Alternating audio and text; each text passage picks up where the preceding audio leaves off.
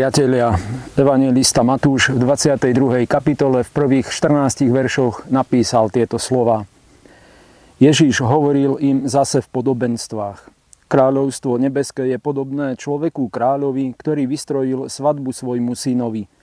I poslal sluhov, aby pozvali prítomných na svadbu, ale nechceli prísť. Poslal zase iných sluhov s odkazom, povedzte pozvaným, aj hľa pripravil som hostinu, voli a krmný dobytok som pobil a všetko je hotové, poďte na svadbu. Ale oni nedbali a odišli.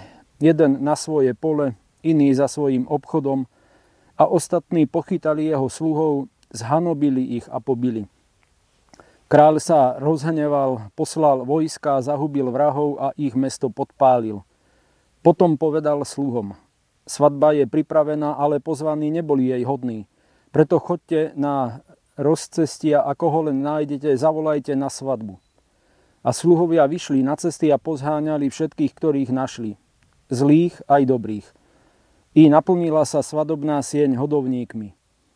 Keď potom kráľ vošiel podívať sa na hodovníkov a uzrel tam človeka neoblečeného do svadobného rúcha, povedal mu, priateľu, ako si sem vošiel, keďže nemáš svadobného rúcha? A on zanemel. Vtedy povedal kráľ sluhom, zviažte mu nohy i ruky a vyhoďte ho do vonkajšej tmy. Tam bude plač a škrípanie zubov, lebo mnoho je povolaných, ale málo vyvolených. Je to zvláštne, lebo človek má pri počutí tohoto podobenstva také veľmi zmiešané pocity. Kráľ ide ženiť svojho syna, pozvánky sú už rozoslané, prípravy vrcholia, ale keď príde chvíľa začiatku, tak tí, ktorí boli pozvaní, tak oni odmietli prísť. Všetci. Ešte som nepočul o takom prípade, kedy všetci do nohy slúbili, že prídu na nejakú hostinu a pred samotným začiatkom si to rozmysleli. V reálnom živote to takto nefunguje. Ale toto je podobenstvo. Je to prirovnanie a príklad, ktorý Ježiš adresoval duchovnej správe svojho národa. Oni slúbili Bohu vernosť, ale ocitli sa na druhej strane. Oni ho odmietli. A mali na to autonómne právo. Slobodná voľba aj dnešných ľudí. Aj dnes môžu ľudia povedať Bohu svoje nie. A tu zrazu vidíme veľký hnev kráľa. Posiela armádu vykonať genocídu. A my môžeme polemizovať, či to bolo alebo nebolo spravodlivé, e, pretože aj oni sami sa zachovali ku kráľovským poslom rovnako. V prípade izraelského národa ku prorokom a iným ľuďom, ktorých pán Boh poslal. Toto podobenstvo eh, má, vyvoláva v nás také zvláštne pocity. Spáchaná genocída a kráľ sa ide radovať na svadbu svojho syna. Posiela poslov, aby pozháňali ľudí do svadobnej sály. A v tej svadobnej sále sa veru našlo kadečo.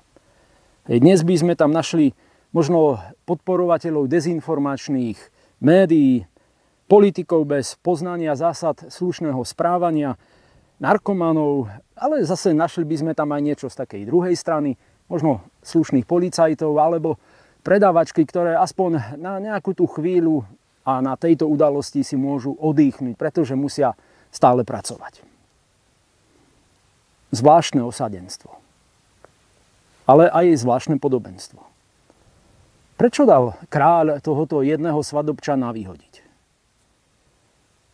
O tom človeku bez šiat nevieme nič. Nevieme, či bol dobrý alebo zlý, ale určite vieme povedať, že bol ako všetci ostatní pozvaný bez svadobných šiat. Bol kráľom pozvaný, len on ako si nepochopil, nedocenil, kto a kam ho pozýva. On zobral toto pozvanie na svadobnú hostinu tak, ako keby ho niekto pozval na bufetu na 15 deká vlašského šalátu. A v tom bolo jeho nešťastie.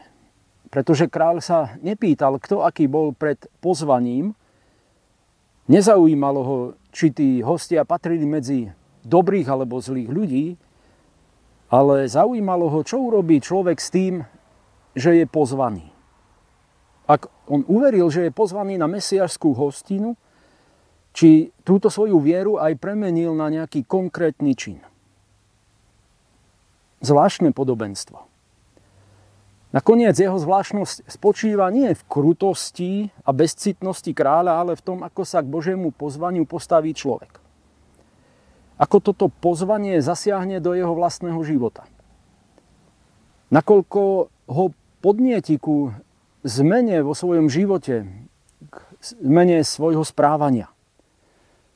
Z Božej strany je všetko pripravené. Aj poslovia s pozvánkami sa už dávno vrátili. Aj hostina sa už začala. Stačí len prísť, dokonca bez nejakého daru, veď nakoniec, ako by sme mohli Božiu dobrotu vyvážiť. Stačí jednoducho prísť, len nech na nás vidno, že si to Božie pozvanie vážime. Zvláštne. Ako málo treba. Amen. Pomodlíme sa. Bože, pomôž nám nelipnúť na pozemských veciach, ale hľadať celým srdcom tie nebeské a s radosťou príjma Tvoje poznanie tak, aby sme neboli vyhodení odtiaľ, kam nás pozývaš. Amen.